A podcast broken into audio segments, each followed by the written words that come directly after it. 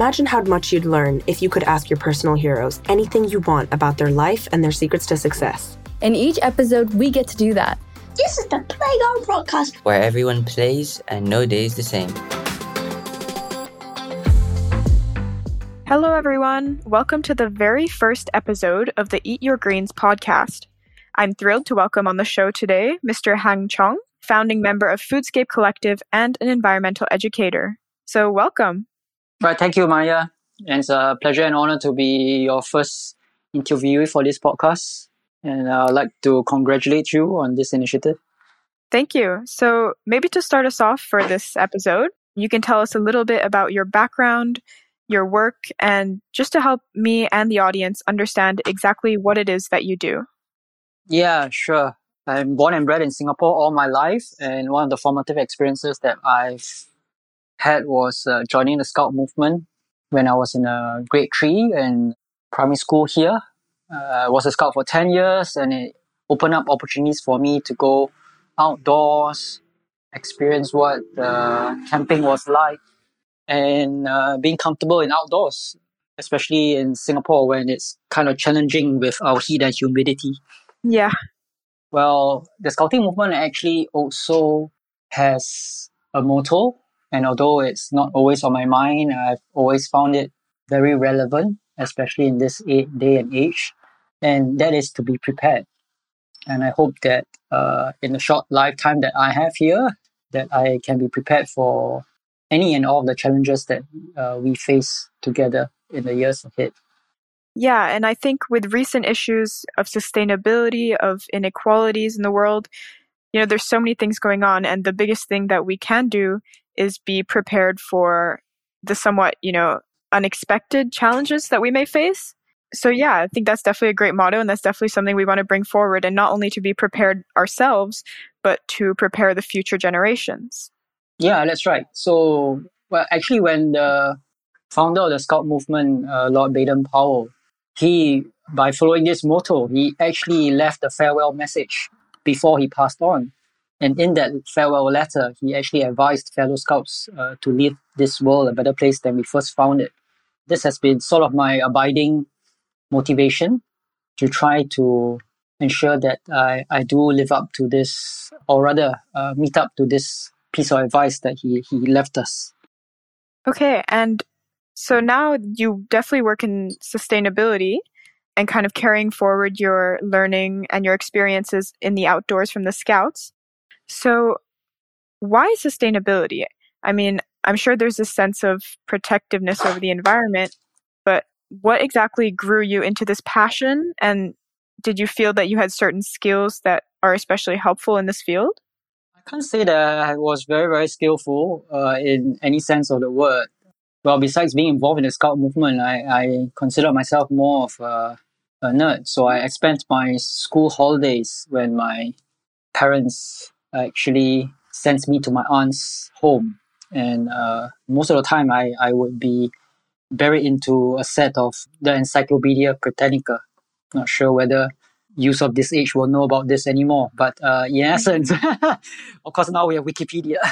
but in, sense, in essence, I, I devoured knowledge and trivia, whether applicable or not, from a very young age. And with this sense of curiosity, my favorite subject in school was geography and geography enabled me to learn about both the physical and cultural landscapes, social landscapes of this one and only planet that we have. It also opened my eyes to the environmental and ecological challenges that we face. And also, I think on reflection, it also enabled me to understand a little bit about systems thinking, you know, how different cycles, planetary cycles, be it water, carbon dioxide, nitrogen, actually interact with each other and the kind of impact that human civilization is having on them. While I did not actually, I wasn't very exam savvy, so I didn't even finish my books. When I took in part in my major exams, I didn't do that well at all. So although I didn't have a career plan or path, never went to university, I was quite privileged in the sense that with many good friends and acquaintances, they have actually invited me, uh, opened doors and opportunities for me. Uh, one of which was joining the Nature Society of Singapore, and with fellow friends who are interested in bird watching, understanding our local mammals and fish, coral reefs, and mangrove swamps. This enabled me to actually learn about the biodiversity in Singapore and eventually add on led on to opportunities to uh, share this love of nature with people around me and actually get paid for doing so. So I, I guess I was more of a accidental environmental educator than anything else. so I guess that's that's a great message for our audience is that you don't need to be great in school. You don't have to get the best grades all the time. Would you say that, you know, passion is is more important and it's more about the experiences that you can get that can bring you forward? I think my life experiences certainly tells me so, but uh, there is a huge caveat there, as I mentioned, that I, am privileged in the sense that I was the eldest son of three uh, children in my in my family. My parents uh, retired. Uh, I don't have any dependents, and when you do not have any liabilities, it's quite quite easy for you to forge or spend time in the things that you are passionate or interested about. So therein lies that privilege for me to explore different options for me. For those who who are of a different circumstance, then the realities of uh, financial or physical security comes in. And I think this is one of the conundrums that a few advocates for environmental and sustainability may have. You know, how can they have a green career, perhaps bearing in mind their own personal circumstances? Yeah, definitely. That's it's everybody starts at a different point, and even with the same goal in mind, there might be a different path for everybody. So we've kind of understood that your path has been to get experience. Um, you've been lucky to connect with different people who have given you opportunities. For our audience who might be of different circumstances, what kind of options do you recommend and how can they make an impact whether on a small scale, on a big scale, what do you think is the best path forward, for example, for a teenager at the moment? I think for a teenager, opportunities and the horizons are wide. Of course, depending on what kind of education system you are subjected to, whether voluntary or otherwise, I think if you if you interview or if you ask any parent or educator, they will probably tell you, or at least in my experience, most education systems are set up purely to or primarily to provide skilled labor for the jobs that are available in the market. And so for anyone who wants to forge a different path, or especially in this day and age, we are in the what, what we call the knowledge economy, right? Or what do they call it now? The industrial revolution, uh, post-industrial revolution 3.0.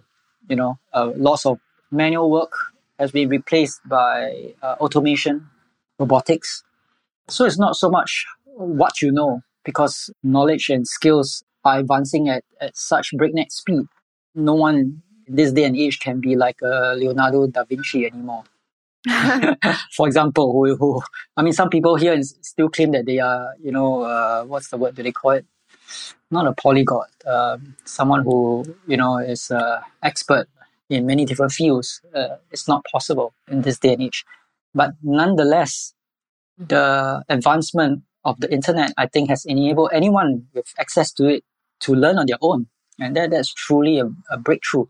As you mentioned earlier, as long as you have this thirst for knowledge and the willingness to continue learning and discover, be curious about the challenges, the needs of the people and the community around you, as long as you can add value to your community and society, I think there'll always be a place for you, no matter where you are or where, which, whichever any starting point that you have. Yeah. Yeah, that's definitely a very good point. That the internet and what my goal is ultimately with this podcast is that there is so much knowledge out there to be shared. And through the internet, we can access all of this information. And it's definitely a great time for young people, old people, anybody as you said, who has access to the internet to have a platform and to make a difference within their communities. And you also mentioned that, of course, knowledge now, because everything, you know, technology and scientific breakthroughs are really accelerating and happening at such a fast rate that you can't really keep up. Flexibility is probably one of the biggest skills is being able to learn and being able to continuously connect with other people and learn about what's going on in the world. So I wanted to ask as an environmental educator yourself and you know having lived in Singapore and grown up in Singapore, how do you feel that the education landscape is in Singapore in terms of environmental education? Well, if I to come back to the point about how the education system is geared for jobs in the market, so the conventional wisdom here in a in Asian culture here for example, uh, the admired professions, at least those that are high paying, uh, will be in fields of medicine, perhaps uh, engineering, law, economics, finance, for example. And what gets left behind or little with less emphasis will be perhaps the arts, the social sciences, and even within the science, uh, within the hard sciences, you see a transformation of emphasis from traditional taxonomy, ecology towards biotechnology and so-called life sciences.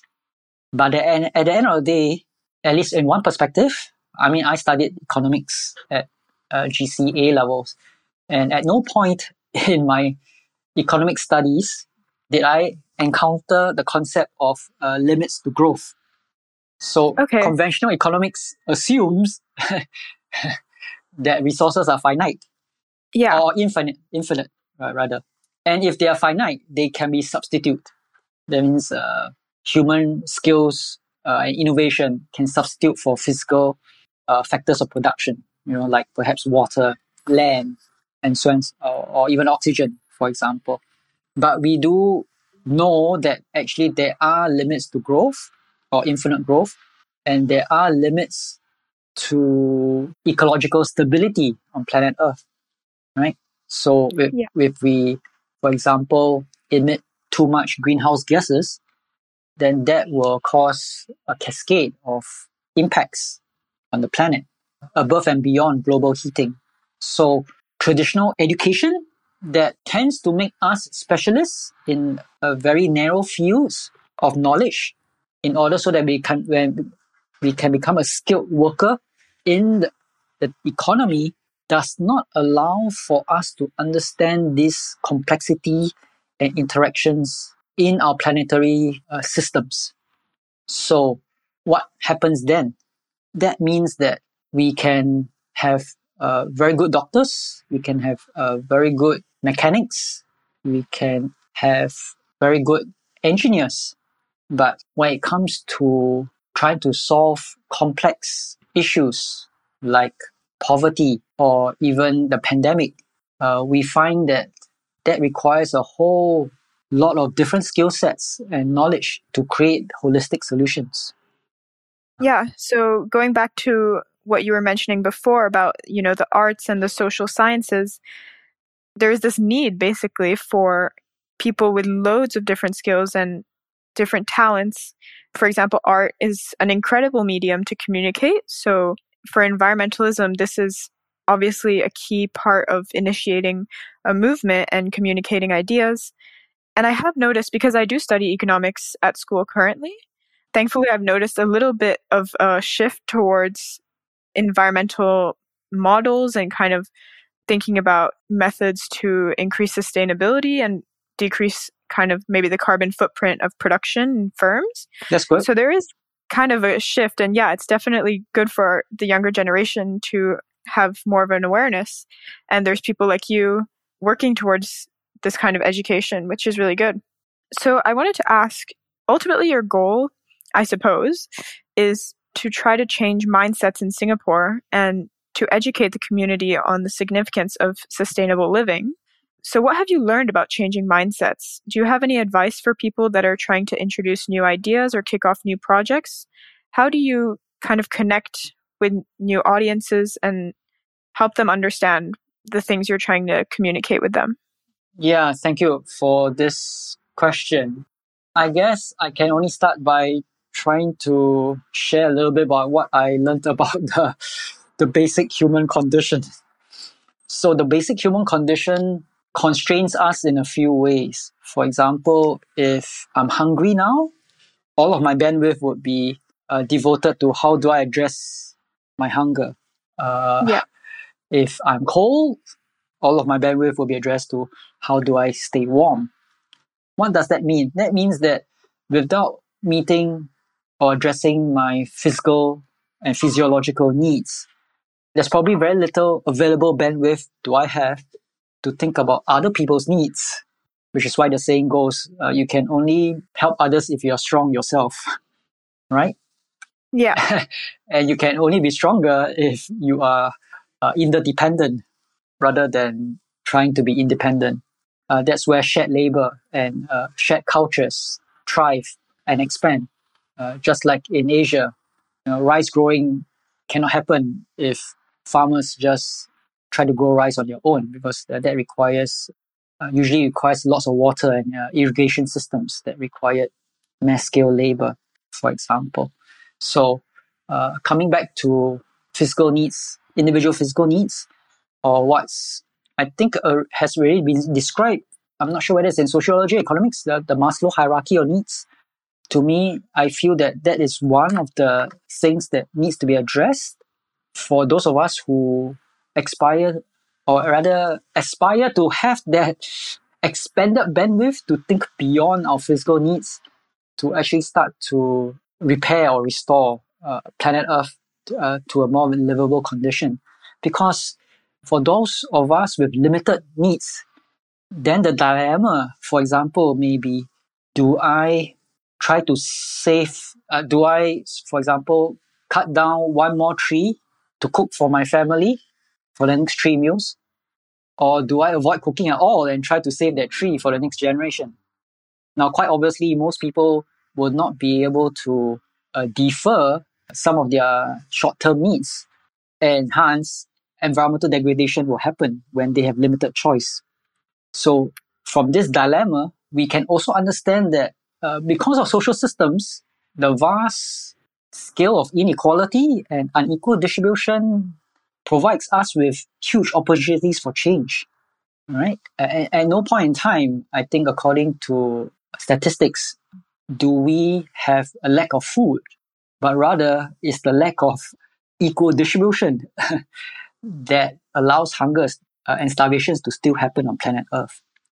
Yeah, that's some very interesting points. It's definitely human nature to need to meet your own needs first.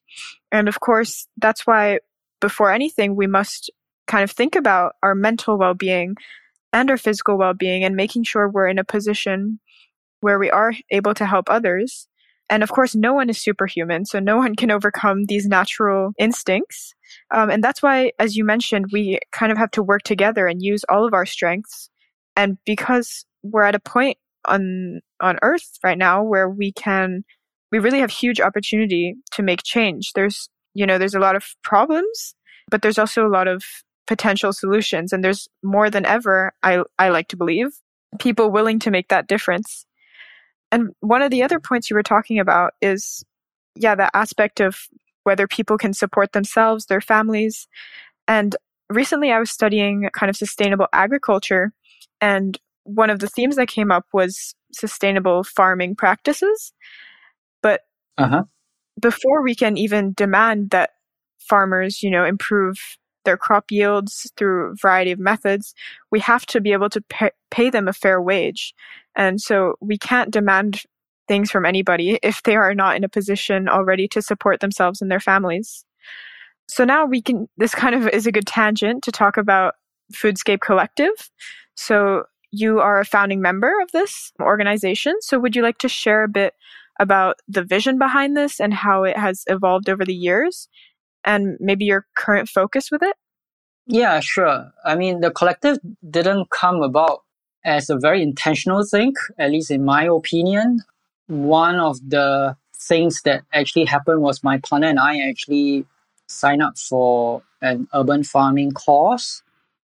And we met up with a fellow course mate. Through that urban farming course with this social enterprise known as uh, Edible Garden City, we were introduced by a staff to another, uh, to a mutual friend who was a geographer. who was interested in farming as well. And uh, together, the four of us actually decided that uh, we were interested to understand or better understand the landscape of food in Singapore, meaning who are growing our food, where is it being grown, how is it being distributed, what are the health impacts of the food that's available to us or unavailable to us, how is it being recycled, or is there uh, possibilities of uh, regenerative systems at work. So while each, uh, each of the four of us had uh, different interests in the landscape of food, we felt that by coming together and exploring uh, this landscape together, we may be able to unpack some of the pain points in the ecosystem and perhaps understand, create uh, more dialogue and conversations, and perhaps even connect people in the landscape uh, towards more integrated and holistic systems. It's been over six years. I wish that we had moved faster despite the pandemic, but also because of interpersonal challenges and priorities. Three of the original members uh, have stepped down. So I'm actually with another uh, member of ours are actually taking on the guiding of uh, the collective we don't really, I mean, I don't really consider myself a founding member of sorts. I mean, there was something highlighted by my fellow guardian, which is what we call ourselves, mainly because we do not want to be, we do not want to exclude people just yeah. because someone's a founder. You may have heard of the so called founder effect, which means that a founding member or founder may have such a overly significant influence over the organization that sometimes is to the detriment of the future of the organization. Yeah. So while we try to build a fair and circular food system for all, we hope that uh, anyone and everyone can come into this network at any time and be included at the same time. That's really awesome. Yeah, of course, in every organization, there's there's going to be some challenges, um, as you mentioned, interpersonally, and I think it's great that you view leadership kind of as a way to support the people that you're working with and really create that sustainable change and that change that can last through several communities. So essentially you have built a community. Your Foodscape Collective seems it's very community based and like community project oriented. So can you tell us a bit about the process of like have you found it easy to inspire people and to get involved in your projects? And has it been easy to find people to support your work? So, yeah, in these terms, what is your best advice on growing and sustaining a strong community? Well, for me, I've always tried to uh, walk the talk, and I believe that the best example that you can be is is to be able to uh, demonstrate the values that you hold dear to. Uh, nothing speaks louder than positive actions, no matter how small they are. So there have always been many instances of people coming to me and saying, "Oh, Hang Chong, you know, I, for example, wish that I brought my own washable cutlery today." You know, when they see me doing that. So while I do not claim or aspire to be an evangelist in any way, uh, I believe that our actions uh, and how we model our behavior to the people closest to us will have the greatest impact towards behavioral change in our community. So we actually focus more on how we can uplift and uphold each other in the space that we have rather than to go all out and try to preach the word, so to speak. Yeah. So what that means is that with whatever opportunities that come on our way, we try to match them to the interests the knowledge and the network that people have. For example, for me, I'm, I've been privileged to work with uh, parliamentarians such as Member of Parliament uh, Mr. Louis Ng. I met through the Nature Society uh, two decades ago. Through him, he has invited me to be part of two of the private members' bills that he has introduced to Parliament. The first being the Wildlife Act. The second one, upcoming, is the Good Samaritan Food Donation Bill, which we hope to which is meant to help remove uh, criminal and civil liability for food donors and to encourage food donations in Singapore. So through that, it is my I guess my small effort in trying to create change or enact change at uh, a societal or national level. But this can only happen when we have support from all aspects of uh, the community as well. Uh, so that with that uh, groundswell of support, these things can then gain the acceptance it needs in Parliament. There are, of course, those who actually are more interested in community work, and we have several of such initiatives within the network, be it in uh, soil regeneration, community farming, or even composting. This allows or provides opportunities for anyone in the community to join us in ground up efforts that empowers people to have the choice to live a greener lifestyle. That is what we endeavor to do always. Thank you. That was really great advice, especially that everyone can make a difference just by, you know, acting differently and changing their habits. And as if we can all play a little part, we can you know, influence the people just in our closer communities, in our families, in our friendships. And in that way, it might, you know, snowball as it did with you. You might make new connections and start new projects. So thank you for that. Maybe um, I sh- maybe I should just add one thing. yeah.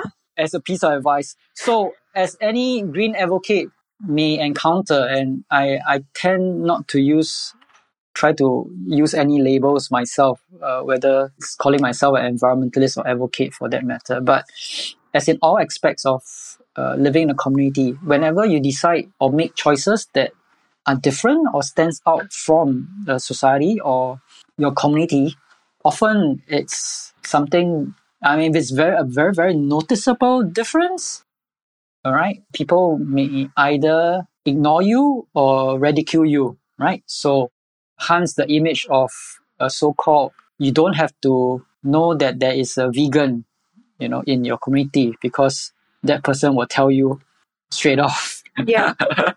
So vegans have a bad rap.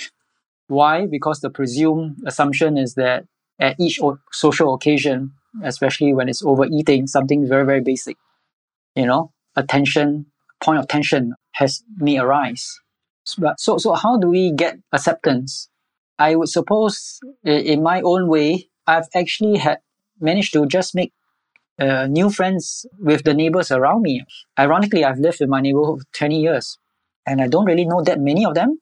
But through spontaneous conversations, I've managed to uh, offer free food to them. So, how did I get free food in the first place, and why are they interested? So, so my point is, if you're going to ask someone to stop eating meat, they will either outright reject you outright, or they will probably think for a long time before they come round to the idea. But if you said, you know, this is an opportunity for you to save money and have some free food, I don't think that person will need to think that long before he starts to ask, how did you get this food? and where can I get access to that? right? So my, my, yeah. my point being that how you can actually make more friends is to add value to their to their lives, as I mentioned much earlier in this interview. When you can find opportunities for that, people will come to you. So by me starting as a so-called dumpster diver to understanding where we can rescue perfectly edible food, unsold surplus food that's been thrown away indiscriminately, to offering such surplus to others and allowing others to see an alternative option or even lifestyle that they have not been open to can change minds more easily. I mean, case in point, when my two nieces comes to visit me and my mom, my aunt, uh, my sister used to tell her daughters, you know, don't ever touch uncle's food. Why? Because they're all expired, not safe to eat. and I never said anything. But some years back, after my sister found out and uh, joined a vegetable rescue where she lived in Little India, right? That I think was a transformational experience for her which allowed her to actually try out and even adopt rescued food for her whole family and even volunteer to lead and distribute food to various community fridges in Singapore. So did that change come from me as a sibling? No. That actually came from, you know, a social movement out there. So what I'm trying to say is that, yeah, while it seems ironical when I said that we are probably the best influence to the people around us, but sometimes that could also be a barrier because people may actually be receptive to voices outside Yeah. their immediate circle. you know, just like foreign consultants are, are you know more valued than local consultants, for example. Yeah. when the advice may still be the same, actually. And so on that note, what what do you see as the future of food? Because you know, there's all these different topics coming up. Um, one thing that I've been kind of looking into is algae and producing kind of substitute seafood from algae, or even industry such as like fake meat or Yeah. like Impossible Burgers. What are your views on that and the future of food?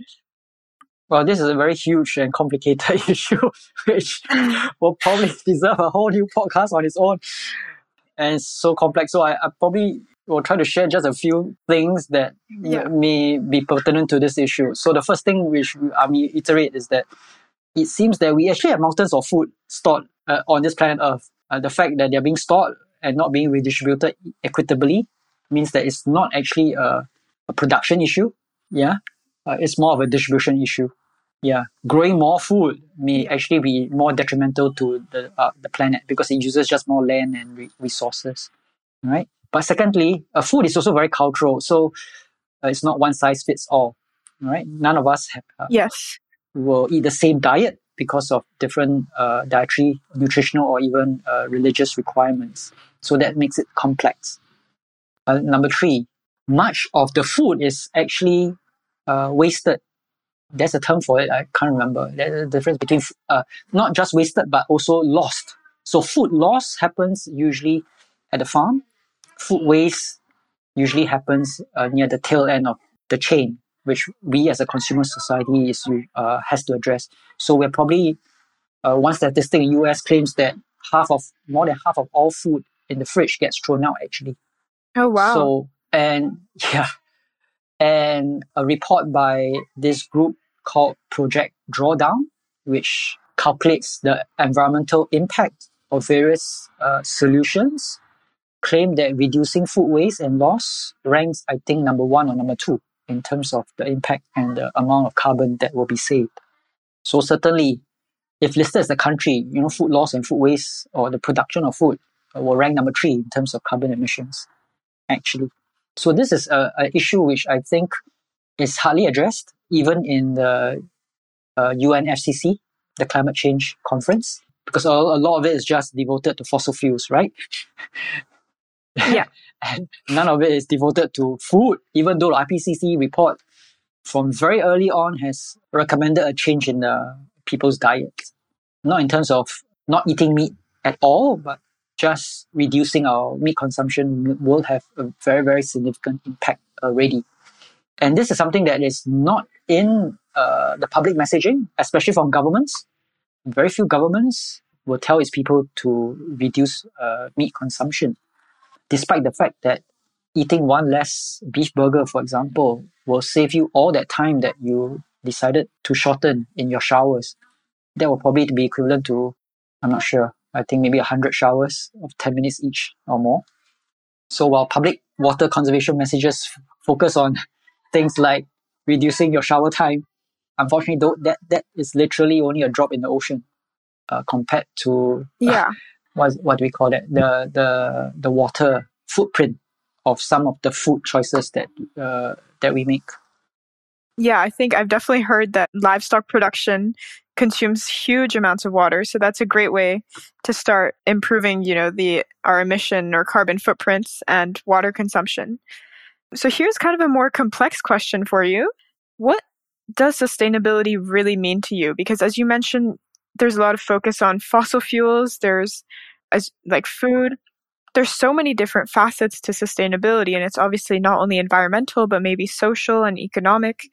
So what does sustainability mean to you? Yeah. I guess it means different things to me, but first of all, in terms of my value system, it, it has always meant trying to live simply so that others may simply live. And this approach comes from the fact that our human needs are actually relatively few compared to our unlimited desires and wants. So if our Yeah. economy is built around incentivizing or urging people to be able to meet all their unlimited wants, then we're going to have a huge issue because uh, it seems that we have not reached a point where we, we can actually meet that at all. Which so that if all the people in the Republic of China and India wants to live like us in Singapore, then we'll probably need four other planets like Earth. Yeah. So so that is the fundamental issue I think we have to understand for those of us who live uh, in a sea of consumerism, excess, and waste. Therefore, by learning from the birds and learning from ecology, I guess I've been relatively proud to say that I've become almost like a vulture, an urban vulture uh, in my lifestyle, in order to minimize my impact and also to change the image of a vulture into a creature that actually provides what we call what is now known as an ecosystem service, right? Helping to reduce waste. Yeah. and of course, in the uh, for vouch- for vultures, uh, minimizing disease even. So sustainability. Uh, you also mentioned. I think this day and age they, they talk about the gray swans and the black swans, uh, the unknown unknowns. And despite the fact that perhaps 80% of the population is focused primarily on their basic needs and immediate needs, having very little time to think about future generations of the planet, unfortunately, because of, of their situation.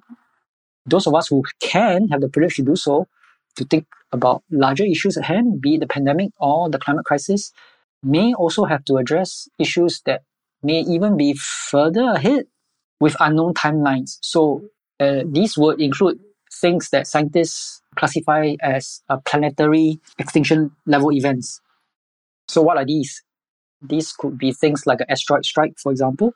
So it's not a matter of whether it will come, it's a matter of when will it come. Yeah. And so if we don't address that, we may not have the timeline that humans have been given to address some of our human induced issues like ozone depletion.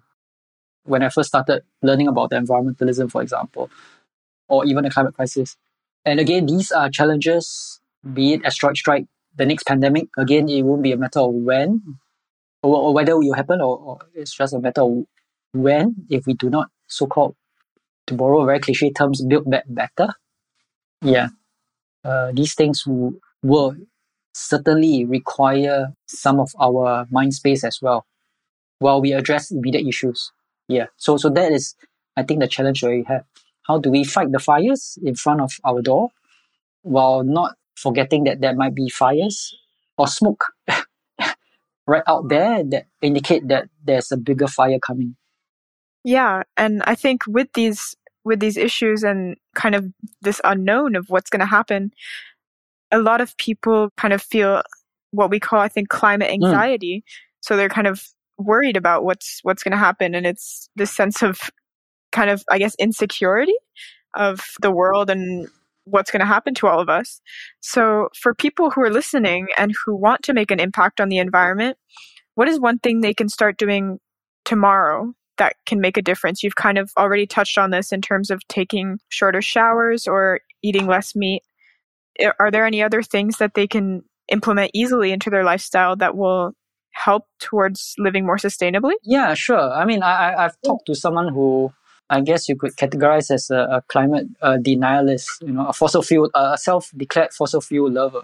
Right? In my Oh. conversation with uh, this person, claims that we, the so-called environmentalists, are, are the people who who are trying to get us to avoid an abundant or happy lifestyle, right? Because we always tell people not to take flights, cut down your holidays, uh, don't have babies, switch off your aircon, yeah, eat less meat. So obviously, if a lot of this messaging is very, very negative, there'll be very few people who will like who want to join this kind of lifestyle, where it's more of an avoidant lifestyle, Yeah. right? Avoid everything, uh, be like a monk or nun or ascetic. But I think that's not the message that will be very, very popular. So the way to go around this, I, I realize is to have an abundant lifestyle is is to have this concept that actually small is beautiful. Uh, being a minimalist like me is beautiful because why? Because I have no debt, I have no worries. In fact, my challenge is trying to give away more food than I can ever consume. so I have a, I, I ironically have a the opposite problem. While people are talking about Yeah. uh, scarcity, I'm talking about overabundance. Abundance, exactly. yeah. So I think when you want to actually inspire people towards action, uh, they have to be able to see that there's abundance. There's actually either real abundance, as what I've shown, wh- wh- which what I've demonstrated, or even the perception of abundance. Without this perceived abundance, which can happen through greater collaboration, yeah, and innovation, then life is not so depressing after all.